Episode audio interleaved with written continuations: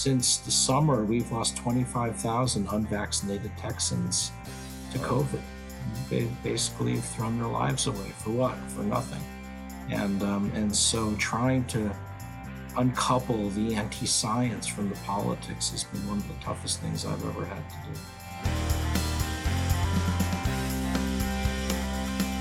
to do. Welcome to the Lone Star Play podcast. I'm your host, Patrick Scott Armstrong.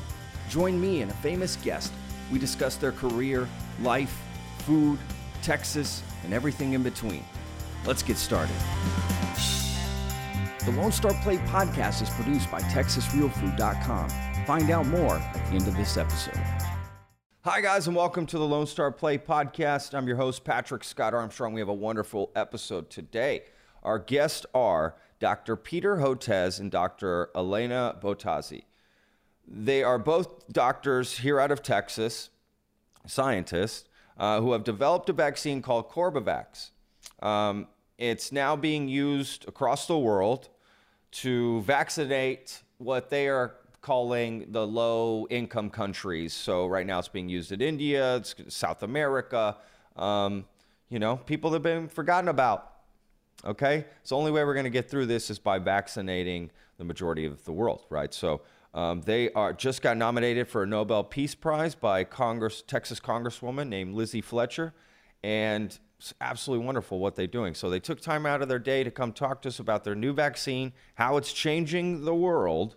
Okay, they will go down in history, y'all. Literally, they will go down in the history books um, for life-saving vaccine they've created. It's absolutely wonderful they've developed. So they go into that, and also we did a nice Q and A on some COVID nineteen vaccine myth, disinformation, and misinformation. So they did a Q and A. So I did a panel, y'all, where I invited a few of my friends on a Zoom, and I talked to them about uh, the vaccine. They, two of them had not been vaccinated, and one had been vaccinated but regretted it. So we talked, and I took some of those concerns and asked uh, Doctor Uh, Peter and Doctor Elena, and they both, uh, you know, answered some of the questions. I, didn't, I wasn't able to get to all of them.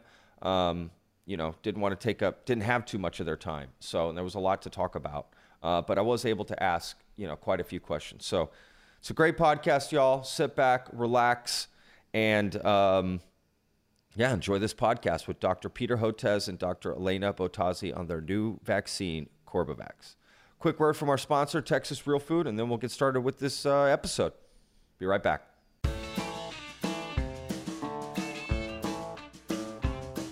Hi, I'm here to tell you about Texas Real Food dot com.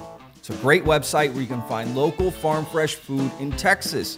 Just enter your zip code, okay? It'll bring up Texas farms and ranches, farmers markets, farm-to-table restaurants, and more that are around you.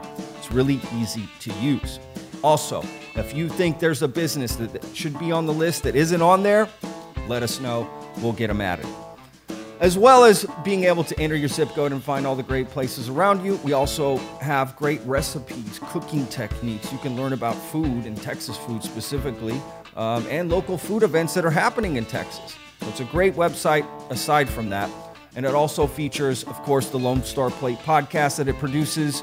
Um, we've also got some other features as well, like Food for Thought, Fresh from the Kitchen, Tasting Texas, the Texas Mom Blog, Real Food Promptuary, a lot of great resources about Texas, all things Texas, focusing on Texas farmers and ranches and, you know, real food, y'all, okay? So anyway, please go to Texas Real Food dot com right now and begin your Texas journey for great food. All right, back to the show.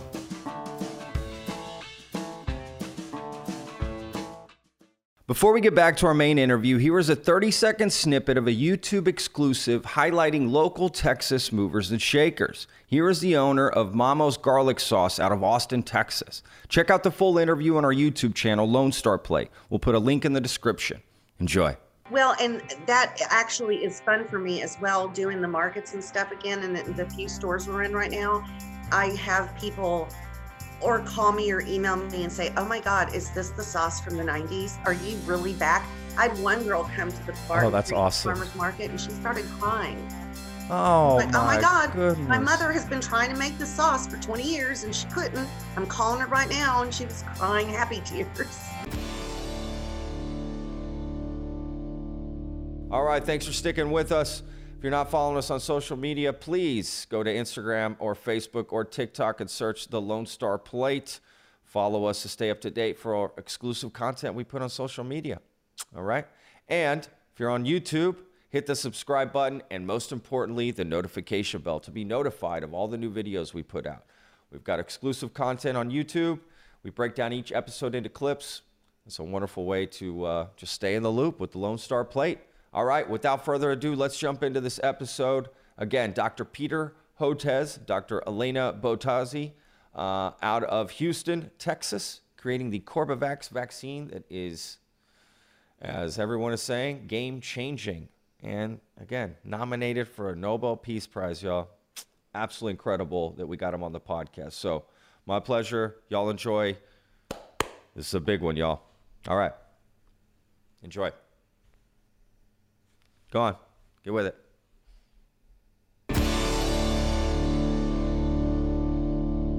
I'm, I'm Doctor Peter Hotez. I'm a professor of pediatrics and molecular virology at Baylor College of Medicine, where I also co-direct the Texas Children's Hospital Center for Vaccine Development with my science co-partner for the last twenty years, Doctor Maria Elena Bottazzi. And we've been in Texas now for ten of those years, eleven of those years now, and and have been developing new vaccines for parasitic infections for the poor, and now coronavirus vaccines as well. Wow. Absolutely wonderful. Look at that. And she joins us right at that perfect time, doctor. Look at that. You came you? right at the perfect time. I'm glad. How are you wonderful. doing? Great. Wonderful. Thank you so much for joining us, doctor. Pleasure to have you. You're welcome. We literally just got, we're just jumping in. You ju- Again, perfect timing. Look at that. Uh, well, Doctor Peter Hotez was just introducing himself. Uh, so I'll have you just do the same. And then this is very relaxed. It's not live. We edit it. So we're just going to kind of flow in. I've got prepared some questions. We'll make it uh, very easy here. Sounds good. So I'm Maria Elena Bottazzi, and I am a professor in pediatrics and molecular virology and microbiology at Baylor College of Medicine. Also wear the hat of being associate dean of the National School of Tropical Medicine. And of course, also with Peter, co-directors of uh, Texas Children's Hospital Center for Vaccine Development. Wow. What titles y'all have are, are amazing, Too many. to be honest with you. Is, it, uh, is it hard to remember all that? Like, probably not. I, I don't think know. The titles are easy to remember. The work yeah. is that we have to make sure we have a hundred buckets so we can remember what to well, do. Well, it, it, it makes it makes for a very colorful lab coat, as you can see. It's the, absolutely, of course. It's the, coat of, the, the coat of many colors here. So. Yeah, yeah. I'm just like, well, I'm a podcast host. It's that. Uh, it's like it's just real simple. That's it. That's all. That's all I got. That's all I got, guys. Uh, well, listen, we're going to do this in two parts. I won't take up too much of your time. We'll we'll move as quickly as I can. I know especially y'all's time is uh, super valuable. Uh, but basically what I wanted to do was part one is talk about y'all's new vaccine, CORBEVAX, um, that you both developed and the impact it will have. And then part two, I actually did something special over the weekend. I had a panel of people that I interviewed that have not been vaccinated. I spoke with them openly. I have been vaccinated. I'm boosted. I'm Um, everything you can have up to this point uh, that's been recommended to me. Uh, and I support it all, and, and we're all about it. Uh, but I wanted to reach out because I have friends that have not been vaccinated and still have questions and concerns. And I've had countless conversations with them. And I thought, well, okay, I'm going to do it under this guise. Okay, let me let me talk to y'all. Then I'm going to have a, you know, present some of the things they said to me to y'all and see what y'all say. And then they're going to watch this. And then we're going to talk again and maybe see if uh, our listeners, in conjunction with them, we can learn some stuff uh, through this. So I really appreciate y'all's time. Um, okay, well, the first question all I have is, what is CORBEVAX and how is it different from an mRNA vaccine?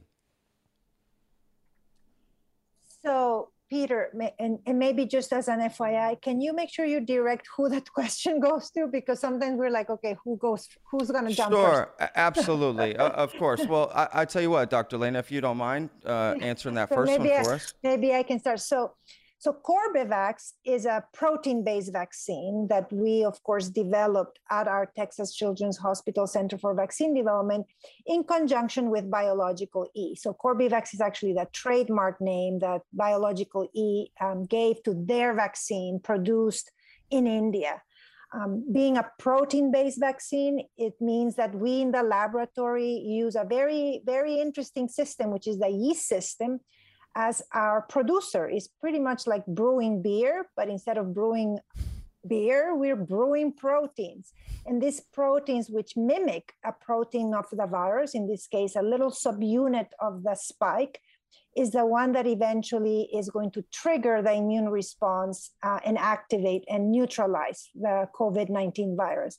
And compared to the R N A or adenoviruses, is that we actually immunize with the protein directly rather than codes of either D N A or R N A that needs to still be processed within our bodies to produce the protein, because ultimately the proteins are the ones who are the one that the ones that activate the immune response. And and I would say, you know, the advantage of this is it's uh, the process that we use is through yeast fermentation. It's a vegan process, so no human cells or animal cells, and people find that attractive. But also yeah. It's a process that's well vetted and tested. So it's the same process used to make recombinant hepatitis B vaccine that all of us got as kids. And, and so parents and people are familiar with the technology. And more importantly, it's a process that, because it's been around for a while, it's in place for producing vaccines locally in Brazil and Argentina and India and Bangladesh and Vietnam and And, and the list goes on. And so if you want to make a vaccine for global health that could be made at the scale needed, billions of doses, it could be made locally. Uh, this, this is the one that checks all the boxes, and it's got the safety profile that people have known about for decades. So people, you know, feel comfortable with it. Simple refrigeration, as I say, no limit to what you can make. It's the least expensive. Uh, the Indian government has just priced this at one hundred forty-five rupees, and you're probably saying, "Okay, what's one hundred forty-five rupees? That's a that's a dollar ninety, a dollar ninety a dose. That's going to be the least oh, wow. expensive of all the COVID vaccines." So this is pretty exciting because everyone's talking about vaccine equity, and and you know the multinationals are producing these high technology vaccines that are very expensive, and the hope that a few crumbs filter down to the low and middle income countries and say, we don't have to live that way. We we can empower the vaccine producers locally to make this. So we, as Mary Elena says, we've transferred no patents, no strings attached. And we pro- let them own the vaccine that they scale up and produce. So we help in the production, but ultimately it's it's what's called decolonization, letting the vaccine producers themselves own it. So India, Indian company, Biological E, owns CorbeVax. The Indonesian company, Biopharma, will own their vaccine. They're actually, because it's vegan, they're going to make a halal version for Muslim majority countries. And, oh, wow. and, and, and the list goes on. So this is why we're so excited. And, and you know, this wow. concept of decolonizing, or you know, making them indigenous, you know, it's it's it's it's like their homegrown uh, vaccine, which is very different. I mean, even though these are very um, well-known vaccine producers, and they clearly have, a, a, a, you know, many of them, including Biological E, vaccine portfolios that you know have been providing, in fact, vaccines mostly to you know a lot of you know our Latin American and other countries already. But usually they're, they're not technologies that they themselves develop from the scratch. They're always either uh, vaccines that have been developed by big multinationals that then go off patent, and therefore then they can be reproduced or, you know, uh, you know, called upon as, you know, their own, but they're really coming from somebody else having designed the process. This, these vaccines that we developed with Peter in the vaccine center would enable them to call them really homegrown indigenous, because they really get the starter kit, but then they have to go through the entire process to develop, and rather than receiving something that it's really already, you know, created by somebody else. So I think it's very unique, and they've been very eager. In fact, Biological E is very proud that they have this indigenous vaccine. As you know, they're collaborating with many others including Johnson and Johnson. But for them, you know, it's it's it's a very different feeling to also say that CORBEVAX is Biological E's vaccine that was co-developed with us, but ultimately is their own homegrown. It's empowering, right, for them. Sure, absolutely, without a doubt. So, so the process is a country gets a, you mentioned a starter kit. I'm sure that's a term you were, I don't know, throwing around jokingly or whatever, but is that what it is? They receive some sort of a box that they then pretty much just, there's ingredients in it and they, and they just start yeah, from there. I mean, that's pretty it. Much. Yeah. We send them a box. In fact, U P S, it is a box. Like, it, well, like a U P S. We, like... we actually use, uh, uh, you know, very special uh, uh, shipping Okay. Containers and yeah, so I mean, yeah. I mean, it's not it's not quite a chia pet. It's a little yeah. more involved than, than, than that. Yeah, or when you get like you know the blue apron cook at your cook it cook. Yeah, it yeah, yeah. Kind of, but no, but indeed that's what it is. Right? I, I shouldn't have had that second cup of coffee. Yeah.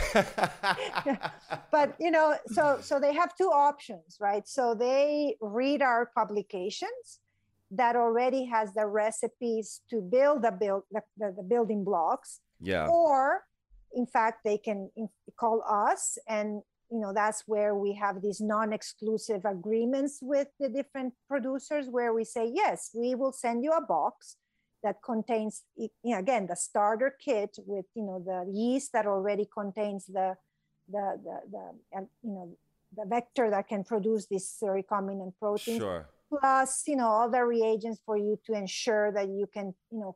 evaluate the yields, the purity, you know, and then besides the box of the uh, reagents and the starter kits, we also send them a drop box full of files uh, with, of course, uh, all the real nitty gritty, you know, uh, recipes yeah. and reports.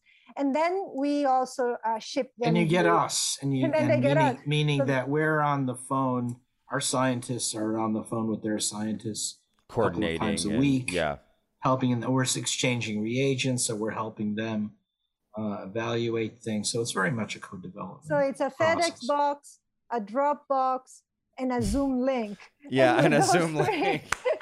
We're changing the world. Three, we're changing the world, exactly. Uh, that's amazing. Wow, and that's... and twenty-four seven, right? Because yeah. they can call upon us anytime, and then occasionally we, we can get them with a Which WhatsApp. Is why we haven't slept in two years, because you know what oh those calls God. With Asia are like, right? So it's... I can't even you know, imagine. It's seven a m and then it's, you know, eight p m at night. So yeah, long, your sleep schedule days. Must be uh, absolutely just... And in my case, sure. I'm either on a call with Asia or talking to Don Lemon, and Mary Elena's talking to Spanish language stations all over the Western Hemisphere. And look at that. And uh, so it's it's a busy... I mean, it's very fulfilling. Sure. And meaningful, and and that means a lot to both of us, but it's it's also exhausting. I'm sure it is. I promise all you history will look kindly back on y'all. I promise. Like y'all are y'all don't even well, know well not me. Based and on I, what I, Fox I, News said about I, me yesterday, last well, week you know, uh, so Fox News uh, you know They, they went after me two two successive nights last week. I saw some stuff uh, of some people going after you. It's just like I, you know, I, honestly, I just ignored it. And I was just like, okay, I'm I'm not going to focus on that. I'm going to focus on the, you know, what we're, what y'all are actually, you know, the changes y'all are making. I, I I appreciate that y'all have to go through all this, and I know that a lot of people support y'all. You have a lot of support you don't even know about. I promise you, it's amazing what y'all are doing. I can't say enough. Like, there's not enough words for me to be thankful for what y'all are doing. One, my family comes from Mexico. I know that they've struggled a lot with sort of this and misinformation and trying to get vaccine. And this isn't nothing new in my family down there. So this idea that the forgotten people, in my opinion, y'all are taking care of, like, means everything to me and, and to a lot of people. So, you know, to get that out of the way, thank y'all. Uh, it, which leads me to my next question, actually. Um, recently, yeah, you're not alone here. Texas Congresswoman Liz, Lizzie Fletcher nominated you both for the Nobel Peace Prize. I want to read a part of her statement because I think it's important. Uh, Doctor Hotez and Doctor Bottazzi's effort to develop the Cor CORBEVAX vaccine is truly one of the international cooperation and partnership to bring health, security, and peace around the world by creating a COVID nineteen vaccine and making it available and accessible to all. It is a contribution that is one of the greatest benefit to humankind. Um, one, two parts to that question. Do you wish it was like a Nobel Prize for like in science? Does that even matter to y'all? And two, what are the reasons CORBEVAX is going to make the difference combating globally? I know y'all mentioned some of the other ones, but what are some of the main reasons that rise to the top? Just in layman terms for a lot of our listeners. Well, maybe, uh, Bottazzi, again. sorry, I, I apologize. Oh my gosh, okay. I'm so sorry. That's okay. Yes. Uh, usually, I, I I look at Peter, see if he's going for it or not. But okay, so first of all, I have to say, for me, in personally, and vice versa, and vice versa, right? But for me personally, I mean, I've been working alongside Peter for twenty years, and you know, besides the fact that we are again dynamic duos, but Peter has been, you know, one of my biggest mentors and champions, you know, and, and to share this nomination with him is probably, you know, the dream that probably I never really had dreamed or dreamt, sorry, my, my English sometimes, you know, goes astray. Um, but it's just, you know, uh, unbelievable, because from the moment I met him, we've, we, we've seen this vision that diplomacy, it, it It, it really would make a difference in everything that we did. So it's not only, again, advancing science and, and sometimes, honestly, transversing or, or, or jumping through scientific hurdles. It's easy for us because we're scientists, right? We yeah. know how to, you know, jump over science issues. But we know the hardships when you have to really jump some of the policy or some of the you know, social interactions or even the cultural, you know, um, you know, differences, and, and how do you really shape that conversation to, to make things in a way that then they can really reach the people who need them is probably the hardest things that we have to do daily, right? And so knowing that this nomination was indeed for that, for the years that we've been trying to learn how to do this vaccine diplomacy, I think it it's just something that, you know, it's it's been just amazing for us. And for me personally, it's great. Just with that nomination, I think we we we have won a, a lot of respect, and we are so grace, grateful to uh, Congressman, Congresswoman Lizzie Fletcher. Yeah, yeah, absolutely. And, you know, I'll say the science is interesting, and they, there are interesting scientific problems that we solve. But equally important, or more important, we're trying to do this in a way that builds capacity across the world, because making vaccines is not the same as small molecule drugs or diagnostics. You know, with small molecule drugs, if you have the patent, the recipe, then that opens the door, right? And you can usually hire chemists to make it. Um, with vaccines, it's quite different. And that's where a lot of people don't quite understand. You know, it's not just the recipe, it's, it's building the human capital and the training to know how to make vaccines under a quality umbrella and at scale, under quality control, quality assurance. And this is what we provide. And this is, you know, especially the brilliance of Maria Elena, knowing how to do this with rigor and with the right kind of documentation, and the batch production documentation and the quality control, quality assurance, and the oversight and working with national regulators. That's the hard part of making vaccines. And that's why you have so few countries that make vaccines right now. It's because of that, that challenge. And, and yeah. people often don't understand this. So we're very much committed to that capacity building. Was that what I like to say is, if you know, you're a Nigerian scientist or a Bangladeshi scientist, you can't walk into GlaxoSmithKline or Merck or Pfizer or Moderna and say, show me how to make a vaccine, but you can with us, and we do wow. that, and uh, and that's that's really, uh, and because we recognize that, you know, the vaccines that we make, for some of them, maybe they'll be refined or improved, but uh, but this is a gift to the world by, you know, teaching people how to make vaccines and build that capacity, and that's why the vaccine ecosystem needs to change, because it's still too focused on the multinational companies. There's still this thing out there that basically said, people don't ex explicitly say it like this, but that's what they mean. They say only the multinational companies can pull this off. We're going to incentivize them financially to do that, and maybe in time vaccines will filter down. And we're saying no.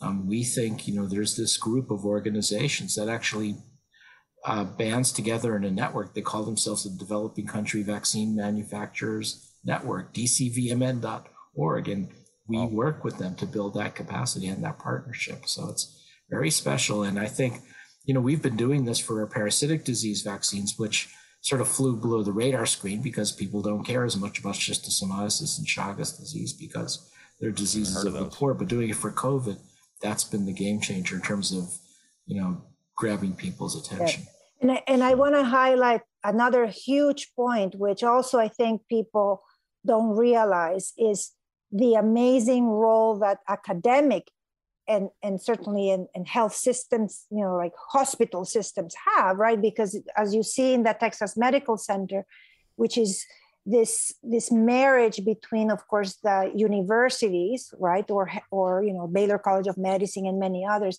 with their affiliated hospitals, which of course then translate, you know, the discoveries from the research, you know, into clinical care, right, and and take care of our communities, is very important. And how now we do play this role where all the curiosity really comes from our research uh, endeavors, and there's always this notion that things that come out of academia um, is not uh, ready enough to translate into real uh, interventions or solutions, and that the big multinationals come and scoop away your intellectual property, but then they take it into a big black hole, they redo it, and eventually they have a drug or they have, you know, a, you know, a diagnostic. Now more and more, they actually call upon us to do the hard work and de-risk a lot of the risk, right, that, you know, entertains this development. And now more and more our institutions really know how to do this. Like, we are a small mini biotech, you know, company, nonprofit, embed, embedded within the, you know, university system with Texas Children's and Baylor. Peter calls us the money-losing guaranteed, you know, biotechnology company, but that's okay, right? No, but again, because when we then give these starter kits, they are regulatory enabling starter kits. They're not starter kits that then they say, oh my God, what are all these things? We don't, we yeah. have to restart all over.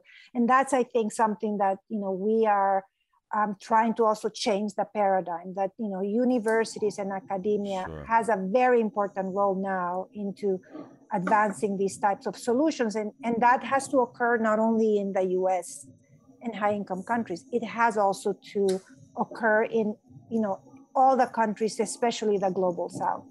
It's giving them the fish and, and teaching them to fish at the right. same time. Exactly. Well, this was, this was also, you know, one of the side stories of all this is the fact that we came to Texas to do that, because yeah. we came, you know, Mary Elaine and I came from Ivy League institutions in the Northeast, and Penn and Cornell and Rockefeller and Yale and Harvard. And people say, well, why'd you come to Texas? Well, if we hadn't come to Texas, this wouldn't have happened, because we needed the horsepower of a, of the institutions of the Texas Medical Center, Texas Children's Hospital, Baylor College of Medicine. And not only that, the Houston community is a very, in Texas, a very philanthropic community. So we were basically cut out of Operation Warp Speed um, early on, and a lot of the G seven public funding.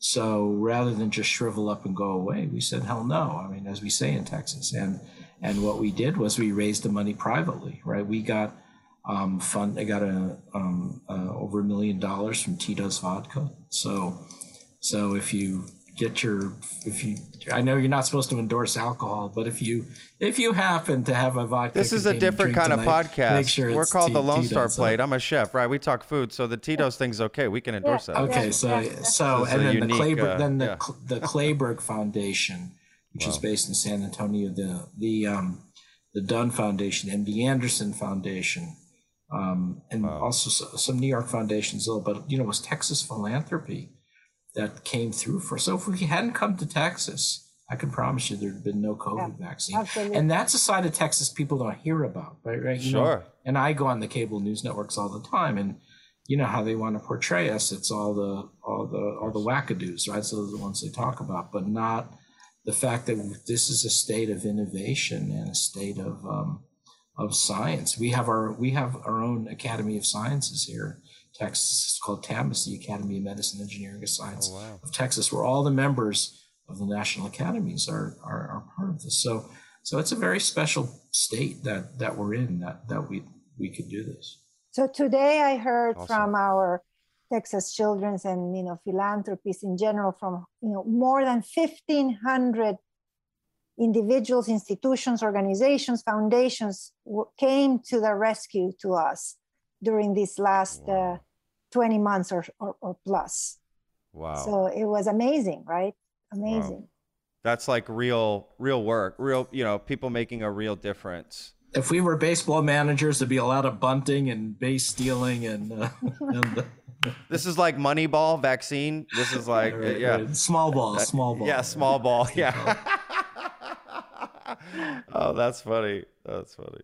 Um, okay. Yeah. I had a question about um, just mRNA technology. In fact, in reference to y'all's vaccine. Um, I'm curious if mRNA vaccines any way affected y'all's vaccine, the way that's developed. Did it update? Did it change? I know they're different, but does that happen? Did you learn something from that, or can you apply it to how you do it in some way along the timeline? I don't know if that if it works that way. Oh. Well, mRNA's been around actually for, for a while. We actually have an mRNA program in our lab or our group, not for COVID, but for Chagas disease. And it's an interesting technology. It, you know, as I like to say, every vaccine technology has advantages and disadvantages. And, sure. and no vaccine is a, is a miracle vaccine. In the case of mRNA, uh, the, the advantage of it is you can move pretty quickly because you can make a piece of mRNA fast. Um, the problem with it is keeping it stabilized, and that was the innovation and that Moderna and Pfizer came up with was one, figuring out how to stabilize it because it's a very labile molecule that can fall apart because of enzymes called ribonucleases, and also substituting some of the uh, nucleotides to give ones that don't trigger the innate immune system to make it too toxic. So it's an interesting system, to, and so the advantage is you can move very quickly. Uh, you know, I got uh, my Pfizer BioNTech vaccine, and, and I'm grateful for it. I, you know, it could have very well have saved my life. But the disadvantage is, like any brand new technology, there's a learning curve before you go from zero to the nine billion doses you need for the world's low and middle income yeah, countries. And, and eventually they'll figure out how to do it, but not in, I'm not convinced it'll do it in time for this pandemic. Whereas ours, even though it takes a little longer to make the protein, just by a few months, you make up for lost time. The fact that you can already slot it into all that manufacturing horsepower they have all over the world's low and middle income countries, and that was the problem with the big with the, the with the policymakers. It was a science policy failure, not thinking adequately that if they only rely on the new technologies, or as sometimes called the shiny new toys, you're going to miss the opportunity to rapidly vaccinate the world's low and middle income country because you can't sure. make the stuff at, at scale. So there needed to be more of a balance. Yeah. And, and that and that was the mistake. Yeah. That seems like it would have been using all of it, you know, y'all's vaccine, this vaccine, right? Like would that, you think that would have scared people that there would have been these different options? You think that would have maybe been a I reason? Don't know. And, you know, to this day, Mary Elena and I each get, you know, a dozen emails a day saying, hey doc, uh, you know, I'm not taking that mRNA vaccine, and I try to argue with them, well, they should, but, the, you know, eventually some people are really dug in. They say, but I'll take your vaccine if you make it available because I already gave that to my kids and uh, that same technology, and I saw that it's safe and you know, re- and I say, yeah, I know, but we couldn't persuade the U S government to roll the dice with us and give us support or find a manufacturing partner. So, wow. so wow. you know. But but go take, that's not a reason not to take the mRNA vaccine. Uh, agreed, agreed. Uh, yeah, I don't know anything about vaccines, and I, I got it right away, uh, for sure. Um, Doctor Elena, um, what, y- y'all said y'all worked on mRNA vaccines. It, the technology y'all use for the CORBEVAX, is that something that will eventually go away? Like y'all won't be able to use that anymore, and it'll no. all go to mRNA?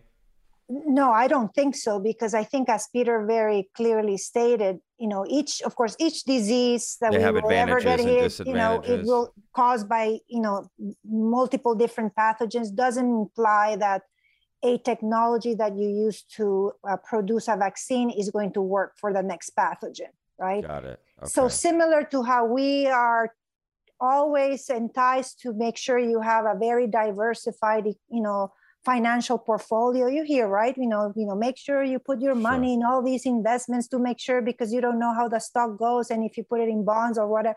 It's the same way with vaccines, right? You don't want to put all your eggs, you know, in one basket, right?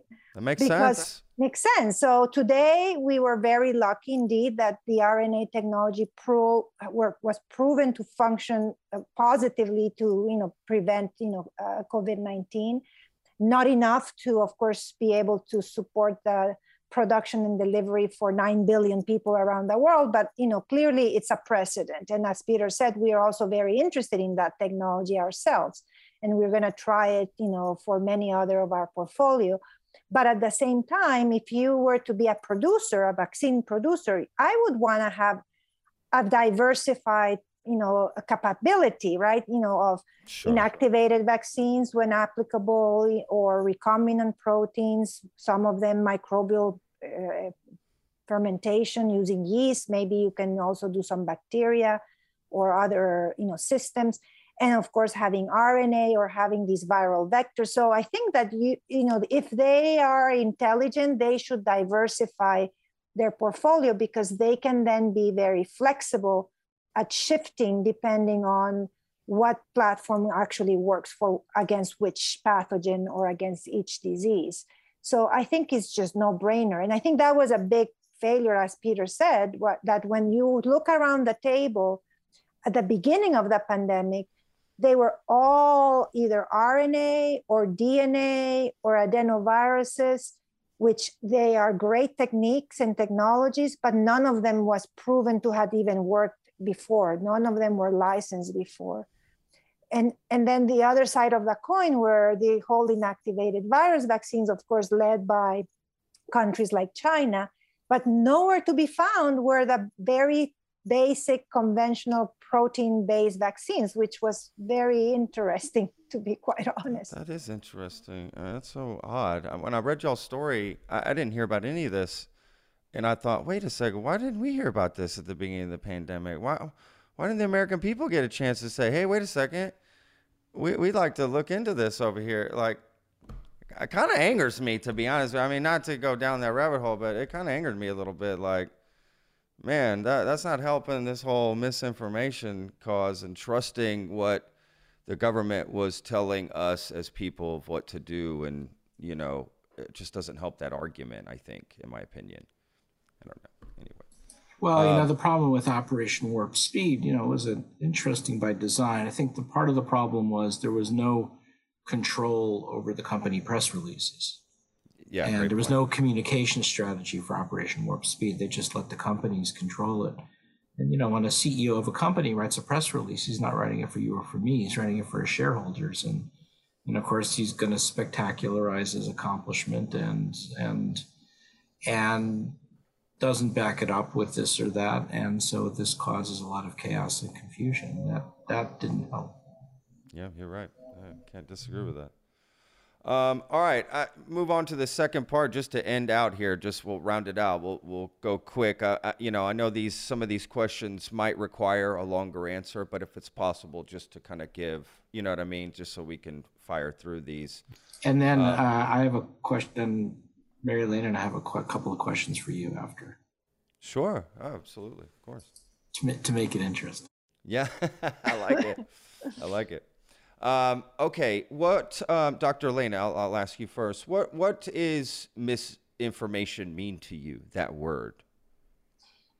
Ah, oh, misinformation to me means when someone takes bits and pieces of truth and converts them into false statements. Okay, okay, I like that. Yeah, I haven't heard it put that way before, actually. And and and to add on to that, yeah, yeah, there's, please. There's misinformation and there's disinformation. Disinformation okay. is misinformation with intent, meaning I mean anybody could say make a mistake or say something that's wrong, ah. but in good faith, as opposed to disinformation, okay. which is what you have now. You have what my friend Imran Ahmed calls the the disinformation dozen, a dozen non-governmental organizations that are responsible for sixty-five percent of the disinformation, and um, and they're organized and funded to actually spread disinformation.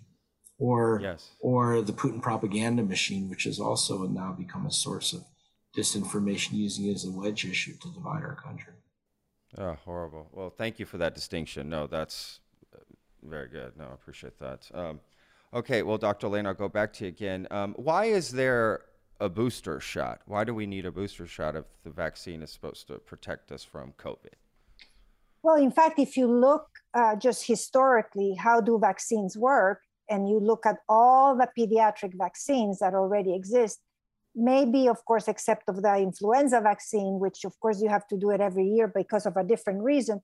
All vaccines require multiple shots. And why is that, right? You first, what you know, you show something to your system, it responds, but then you need to recall it and, you know, come up and build that memory. And usually you do things at the beginning very quick after the other, but then you let some time go on and kind of like, you know, recall it again. So if you look, to be honest, most likely the intent really was always that these vaccines would need to be either three or even four doses, because that's how vaccines, we know that it, that work and that build, you know, upon, you know, your system to be able to maintain that duration and eventually memory, right? Because we never know when we're going to get hit by these pathogens.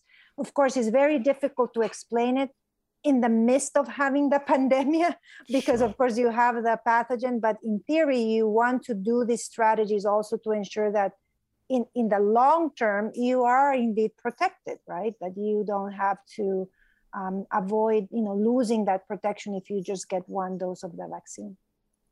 Wow. Um, Doctor Hotez, a big argument made by people who haven't gotten the vaccine is it doesn't protect you because you still get it. So why can you still get COVID if you are vaccinated? Muted. Oh, you're muted, uh, Doctor Hotez.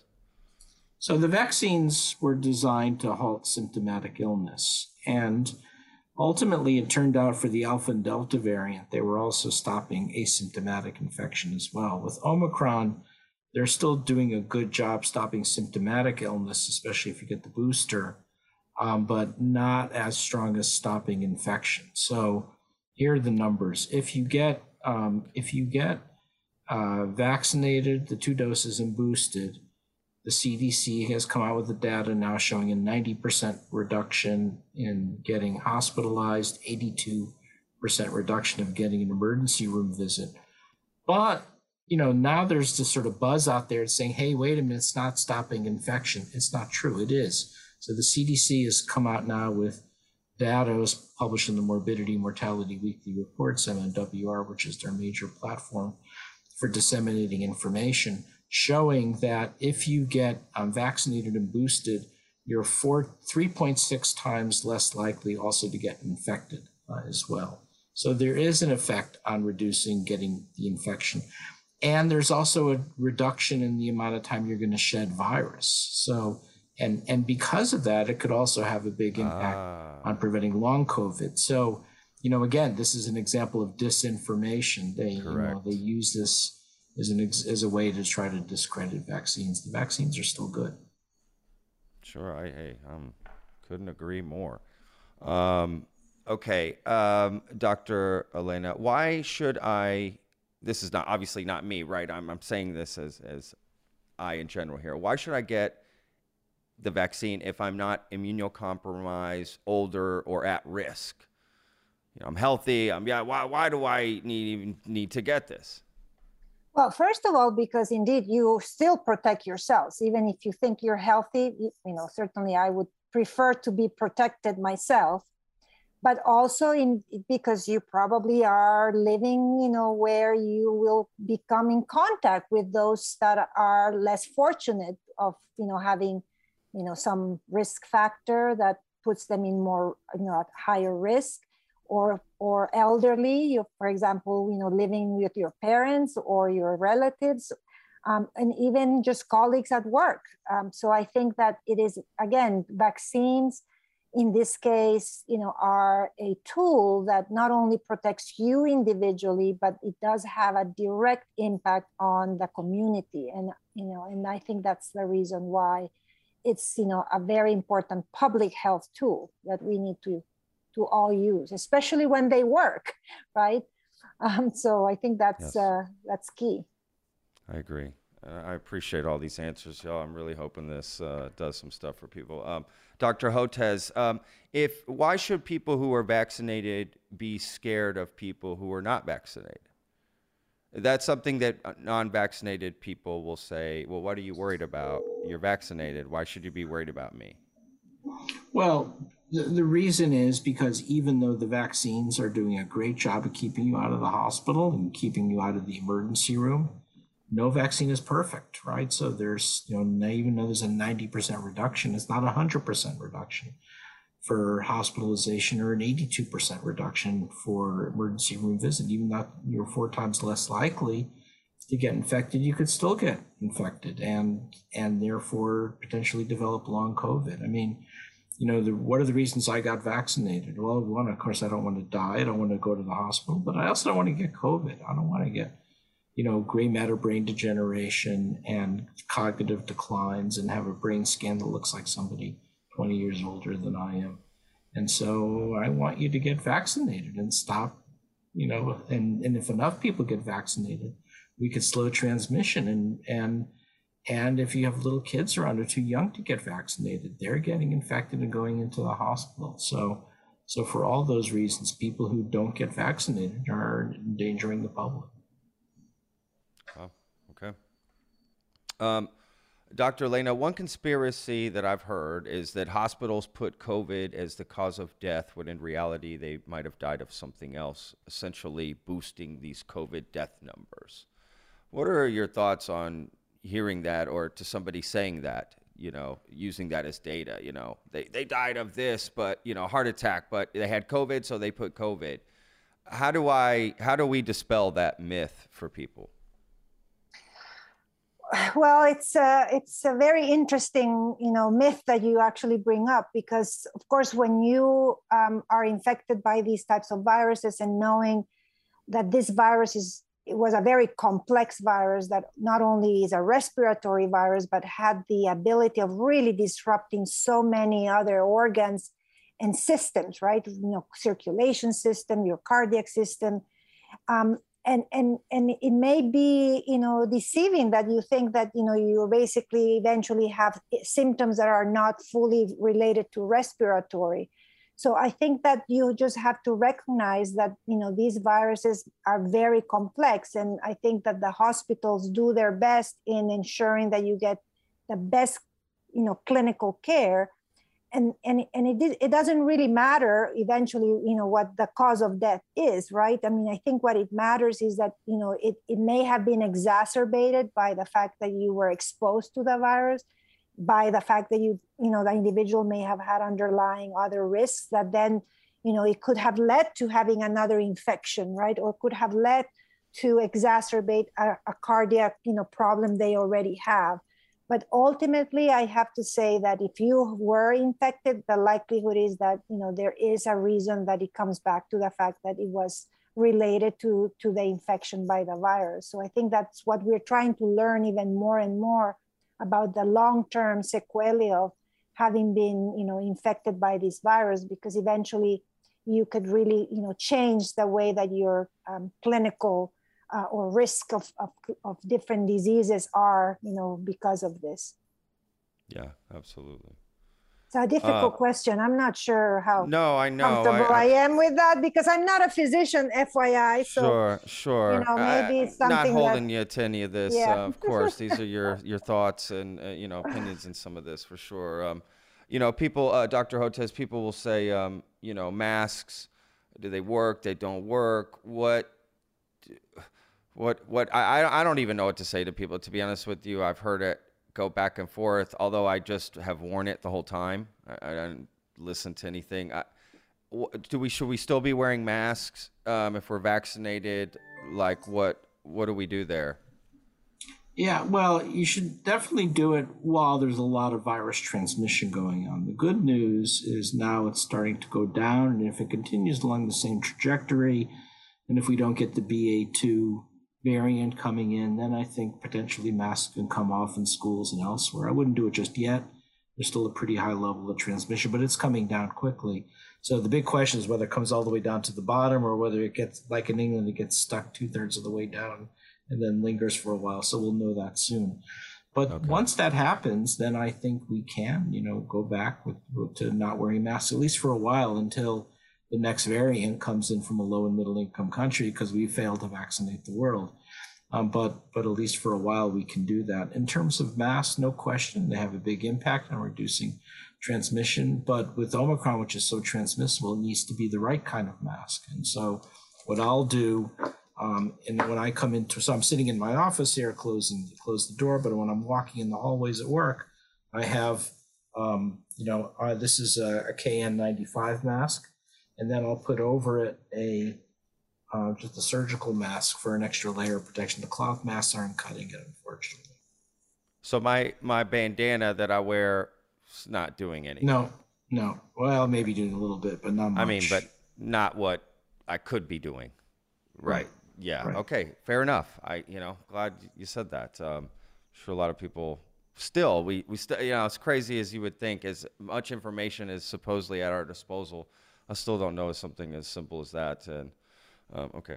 Uh, the la last question here, Doctor Uh, Elena. Um, make sure this is a good one here. I have a few, but I just want to make sure this is a good one. Um, okay. This is something I think is very um, important, in my opinion. I'm curious how actually both of y'all feel about this, uh, but we'll start with you, Doctor Elena. I, I feel that um, a new virus arose during this pandemic in a way, and I call it the F U virus. And it's like basically people who are vaccinated are shaming the unvaccinated. And I have a lot of friends that are unvaccinated, and I feel like it's the wrong approach to call them idiots and you're the, and you deserve to die, and we're not, you know, you don't deserve a hospital bed. And I hear this on the news as well from newscasters.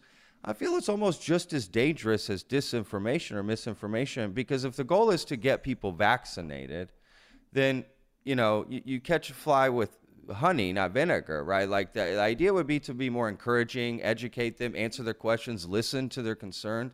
I personally have found living here in Texas and being vaccinated and pushing for that, I found I do have a lot of friends that are not vaccinated, don't want to get it, and I've never pushed them away. I've just sort of tried to listen and I try to understand where they're coming from, maybe try to answer some of their, their questions. In fact, I'm doing it with this um, as well. And my friends are, one's in Washington that I asked, one's in Missouri, one's in Texas. So I tried to get a good, you know, viewpoint of the world. But I'm curious what y'all think about that approach of trying to reach people. You know, I don't know, Doctor Elena, I'll, I'll just pass to you. I don't want to ramble anymore here. Well, I have to say, I agree with you. And one thing that I have learned from Peter and that he has taught me throughout the years is you always have to be good with your friends as well as with your potentially your enemies, right? So always be good to everyone, because as you said, right, you know, everybody has their own maybe reasons, you know, maybe they may be misinformed reasons, sure. but But, sure. you know, everybody has their story, right, of why, you know, they believe something or they think they believe something. So I agree with you. I think that, you know, first of all, we have to be very good listeners, because the same way how, you know, we can provide our own stories of why we are believers of vaccines, and even more because we're scientists actually really literally seeing the benefits that they can, you know, provide to, you know, human beings. But at the same time, you know, be able to, you know, uh, listen to everybody else's uh, stories, and maybe then based on that, you know, you really can make, you know, an, a, a, a conversation, and really shifting that conversation. It shouldn't be a debate. It shouldn't be, you know, the fact that, you know, you have to convince them. Is it's really understanding why, and maybe then just giving your own side of the story, right? Say, you know, I I understand why you're coming from, but, you know, this is why, you know, I believe, you know, on yeah. uh, the vaccines. Mm-hmm. Yeah, I agree. Doctor Hotez, what do you think? Yeah, no, it's it's tough because, you know, what's happened now is vaccine refusal is, as pointed out by Charles Gaba, the New York Times, the Kaiser Family Foundation, N P R, clearly is very much along a partisan divide, and it's particularly virulent here in Texas. And so people now are tying their political identity to not getting vaccinated, yes, and the consequences yes. are terrible. We've yep. since the summer, we've lost twenty-five thousand unvaccinated Texans to oh. COVID. They basically have thrown their lives away for what? For nothing. And um, and so trying to uncouple the anti-science from the politics has been one of the toughest things I've ever had to do. I can't imagine that fight. I can't. I can't imagine um, the frustration y'all must have. I, I you know, I, I, I always compare it with my friends, like running a restaurant. Right? We, I, I come from that that field, and I hear people talking about the food industry or servers, and I'm like, you don't have any idea what you're talking about. You know, you. It's like, I, I'm sure that, that y'all have to feel the same way. I honestly tried to make that connection with my friends who don't want to get vaccinated. Look, you're in the trucking industry, right? Uh, my friend Eric, right? You, you, and you hear people talking about the trucking industry on the news or something. You're always like, they don't know what they're talking about. How do you think these scientists feel when they hear you saying you did your research yes, and you're talking about this, right? Well, how do you think they feel? I, I would imagine it's the same, right? The same sort of frustration. It's very of, tough. It's very yeah. tough. I, I can't. And lives are at stake, right? That's the dif difference of, you know, you're misinformed on how to cook this macaroni and cheese. Okay, I can get upset about that, but uh, what y'all are talking about is life and death. So that different, that misinformation is is deadly, you know. All right, uh, last question for you yes. now is sure. uh, given your expertise on the restaurants of Texas, uh, what's your top favorites in here in Houston? Oh, Houston. Okay. Yes. I was going to ask y'all the same thing. I uh, want to know, I want y'all to give some shout outs afterwards of y'all's places too in Houston. Uh, but I would say um, right now, I want to give a shout out to Truth Barbecue in Houston. Uh, they made the top ten in um, Texas Monthly's top fifty barbecue spots. It only gets put out every four years. And that is actually might as well be the top barbecue in the world, right? If you're from Texas, that's oh, wow. the world. Okay, that's the world. So Truth Barbecue in Houston, check it out. It's amazing. We actually interviewed Leonardo Botello the fourth, who's the pitmaster there. Uh, for those listening, you can check out that interview uh, in our catalog as well. But yeah, Truth Barbecue in Houston, without a doubt. Well, I live a few blocks away from Ugo's restaurant, from Ugo Ortega's restaurant. So, oh, wow. That's always our go that's always oh. our go-to place. Oh my, that's your go-to? That's a good go-to. That's a good go-to for sure. What other sort of shout-outs y'all have? Any food trucks? Or I come from the food truck uh, game as well. So yeah. any food we have trucks y'all want to shout out? Of food. We live in I live in Mon we both live pretty yeah. close to each other, live in Montrose, so we got all the food trucks there. And then um And then my special needs daughter likes to go to Cafe Brazil, which is a very casual place. Love outside. Cafe Brazil. Yeah. yeah. These days, I'm mostly going to outdoor seating places whenever possible. So fair enough. So that's Absolutely. A, that's a good one. Yeah. I think but from, Mary Lane is the true expert. So. Yeah. Oh yeah. No, okay. I, okay. I, I'm. I'm. Uh, I don't think I have. I can pinpoint one specific that I is my favorite, but I, I think that. Another thing that I love about Texas, and certainly Houston especially, is that I don't think anybody really understands how is a hidden jewel for culinary experience. A hundred percent. I mean, you can I get think any kind of food you want in Houston. It's you the most can diverse get any kind of food, exactly. And yeah. uh, you know, from of course, very sophisticated. I would say in the whole you know, country, it's one of the most diverse food cities in the whole country. Yes, in my opinion. And uh, you know, you name it. You want, you know, certainly, you know, I'm from Honduras, so if you want to eat a very good sopa de caracol and you really are craving Ay, vamos, one in dímelo, Houston, dímelo, yeah, you yeah. can find that in Houston, right? So I think that was a, a, also a very pleasant surprise. I'm a big foodie, so I'm always looking to find where the roots of uh, of a city are, and I have to say Houston is a difficult because you can find roots of pretty much the United Nations, right? So yeah. it's, it's it's amazing. Absolutely. And and with that comes the hidden, not only culinary, uh, um, you know, uh, environment, but also the arts and the music. Oh my God, you know, oh, it's yes. like you can find artists and music that are unbelievable. Paired Beyonce's with... from Houston, y'all, okay? Selena Gomez, we could go down the list of the people that are from Houston musically. Yeah, you're, I mean, you're one hundred percent right. So you know what it is, right? Everything is big in Texas. So from science to food, to art, to music.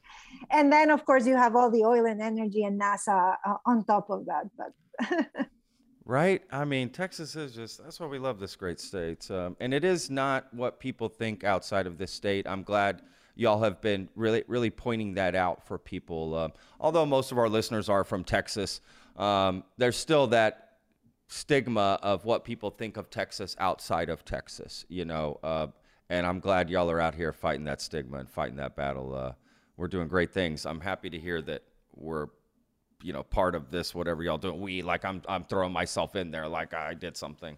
Uh, but, you know, uh, just proud, proud of, of what y'all are doing and, and everything that's going on. Look, is there anything that y'all wanted to quickly mention that I didn't mention? Anything you wanted to say to our listeners who are listening or anybody that's not vaccinated?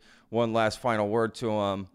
Uh, you know, we'll wrap this up for y'all. Well, we still have Omicron and the B A two variant may be coming, and we're still losing twenty-five hundred Americans every day to now Omicron. The only way you can practically guarantee you won't die is if you get vaccinated. And it couldn't be simpler. And my message is thank you to Texas, because uh, Texas is actually vaccinating the world.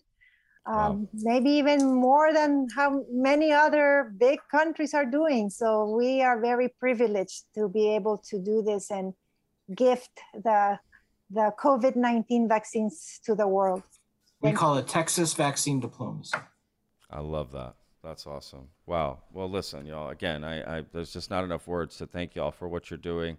Um, I'm sure you're going to hear it for a while. I appreciate all the sacrifice y'all are doing. You'll catch up on sleep at some point down the line.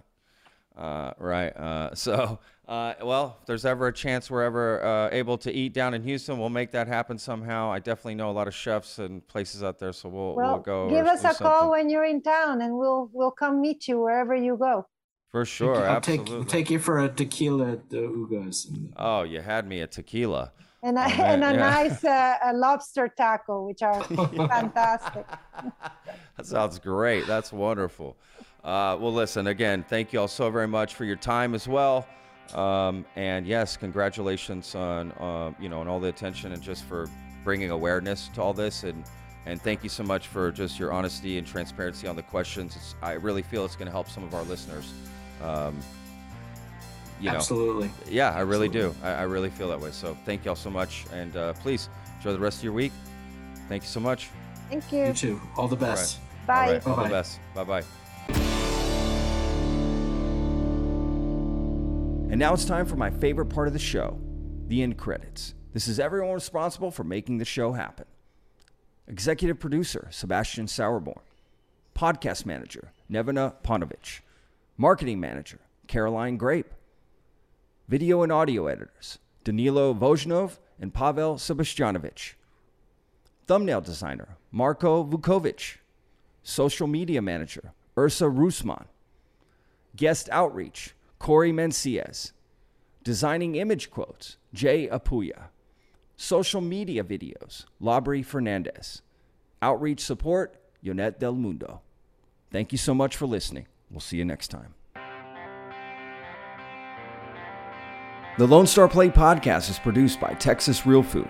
Go to Texas Real Food dot com and you can search your city for stores, butchers, restaurants, farmers markets, and more who are using fresh, artisanal, organic sources. It's a fun site that brings all natural options all together. I hope you enjoyed this episode. For more information, go to the lone star play dot com. I'm your host, Patrick Scott Armstrong. Until next time.